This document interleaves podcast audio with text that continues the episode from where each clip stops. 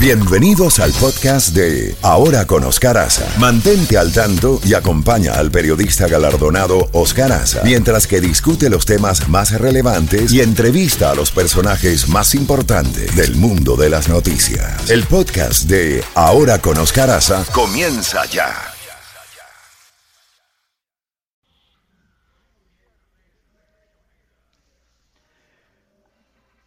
Muy bien, hasta ahora cuando son las 9 con 31 minutos, hacemos comunicación nuevamente con el señor Roberto Molleda, que es de el Centro Nacional de Meteorología acá en nuestra área, y nos va a poner al tanto qué está sucediendo en este momento, en este instante, con el huracán Isaías categoría 1. Tenemos entendido eh, con los buenos días nuevamente Roberto, que se sigue moviendo, tiene vientos o tiene vientos sostenidos, quiero decir, de 80 millas por hora y se mueve a 17 millas por hora. ¿Es así? ¿Qué más reciente noticia hay, eh, Roberto? Buenos días. Sí, buenos días. Sí, así es. Eh, se está moviendo hacia el noroeste a 17 millas por hora con vientos máximos de 80 millas por hora. Ahora eh, se espera que ese, e, esta trayectoria hacia el noroeste continúe durante el día de hoy, mientras que cobre un poco más de fuerza, o sea, se, espera que el huracán llegue eh, a, a, ser categoría 2 con vientos máximos eh, posiblemente hasta de 100 millas por hora una vez que ya que se aproxime a la zona de las Bahamas, sobre todo cerca de, de Nassau, en las Bahamas. Ahora, lo más importante para, por lo menos para aquí en el sur de la Florida, es eh, ya eh, eh, un giro eventual, un, giro que pensamos que va a, ocurrir en, la trayectoria más hacia el norte-noroeste. O sea, en este momento es más probable que el centro se mantenga fuera de la costa. Si, y, si eso ocurre como, como esperado, los vientos más fuertes se deben mantener fuera de la costa, pero sin embargo todavía se espera la posibilidad de, de vientos de tormenta tropical sobre partes de la costa este de la Florida, y eso también incluye parte del sur de la Florida, eh, y esto pudiera ocurrir tan temprano como eh, horas de la mañana o, más probablemente horas de la tarde del día sábado. O sea que en otras palabras ha cambiado un poco. Nosotros dialogamos a las 7 y 10 de la mañana. Ha cambiado un poco entonces el giro de ese fenómeno y se ha alejado un poquitico más de, de la costa según la proyección.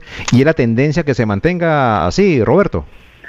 Bueno, la tendencia en sí no ha cambiado mucho desde anoche, o sea, eh, eh, eh, más o menos, o sea, si uno compara el pronóstico de, de, anoche con el pronóstico de, las 5 de la mañana, que es, el, que es el último, se ha mantenido más o menos a la misma distancia de la costa, pero está suficientemente cerca de la costa que, que, vamos, o sea, el sur de la Florida está, va a estar bajo el campo de viento, más probablemente bajo el campo de viento de por lo menos de tormenta tropical o sea, parte de la costa, sobre todo, eh, yo diría una probabilidad un poco más alta que, que eso ocurra más al norte, o sea, para, estamos hablando de la costa posiblemente de, hacia el norte, menos en la zona de Miami, pero pero hay, hay, que tener cuidado, porque si la si, siempre con estas tormentas o estos huracanes que se están moviendo paralelo a la costa, si hay un cambio aún ligero, o sea, estamos hablando de 20 millas, que es casi nada, un, cambio de trayectoria más cerca a la costa, entonces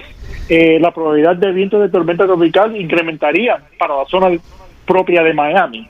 O sea, todavía debemos estar eh, muy atentos, eh, prepararnos para la posibilidad de viento de tormenta tropical azotando partes de la costa desde Miami hacia el norte durante el día del sábado. Ahora, para que podamos entender mejor todos eh, esa trayectoria, cuando sale de la República Dominicana, ingresa al mar nuevamente, el mar, la temperatura está muy alta y eso es una especie como de gasolina para que se pueda organizar mejor. No hay ningún tipo de anticiclón de que lo pueda ubicar más lejos de la costa eh, de este de los Estados Unidos o todo sigue así. Todo eh, parece que, apunta para que para que se eh, para que el huracán se acerque más hacia la Florida. O sea, en este momento el anticiclón está al norte y lo está manteniendo en esa trayectoria hacia el noroeste, o sea, acercándose a, la Florida. Eh, pero ya para mañana ya, ese, ese anticiclón se va a debilitar un poco y se aleja. para que se para que ese giro hacia el gradual hacia el norte noroeste empiece. Y eso es lo que esperamos en estos momentos que mantenga el centro del huracán al este de la costa. Pero hay que seguir vigilándolo porque, como como, como acabo de decir hace, hace, hace un minuto, eh, un cambio hacia el oeste, que de, de, vamos a decir, por ejemplo, 20 millas, que es muy poco, eh, eso pudiera representar un cambio bastante en, cuanto a los vientos que se, que se experimenten aquí en el sur de la Florida. Claro, porque es un poco ancho este fenómeno, ¿no? Es un poco ancho y abarca muchas millas hacia los lados, ¿no? O sea que es importante eso que se, que se pueda ir hacia el este, ¿no? Ah, ah, sí, así, es. O sea, no, no, es un huracán, no es un huracán eh, muy grande en cuanto al tamaño, pero eh, cuando está tan cerca la Florida, eh, o sea, un cambio leve puede representar un cambio en viento de, de 20, 30 millas por hora. O sea, va a ser va a ser un paso muy cerca a, la Florida, por eso tenemos que seguir vigilándolo muy de cerca y no bajar la guardia.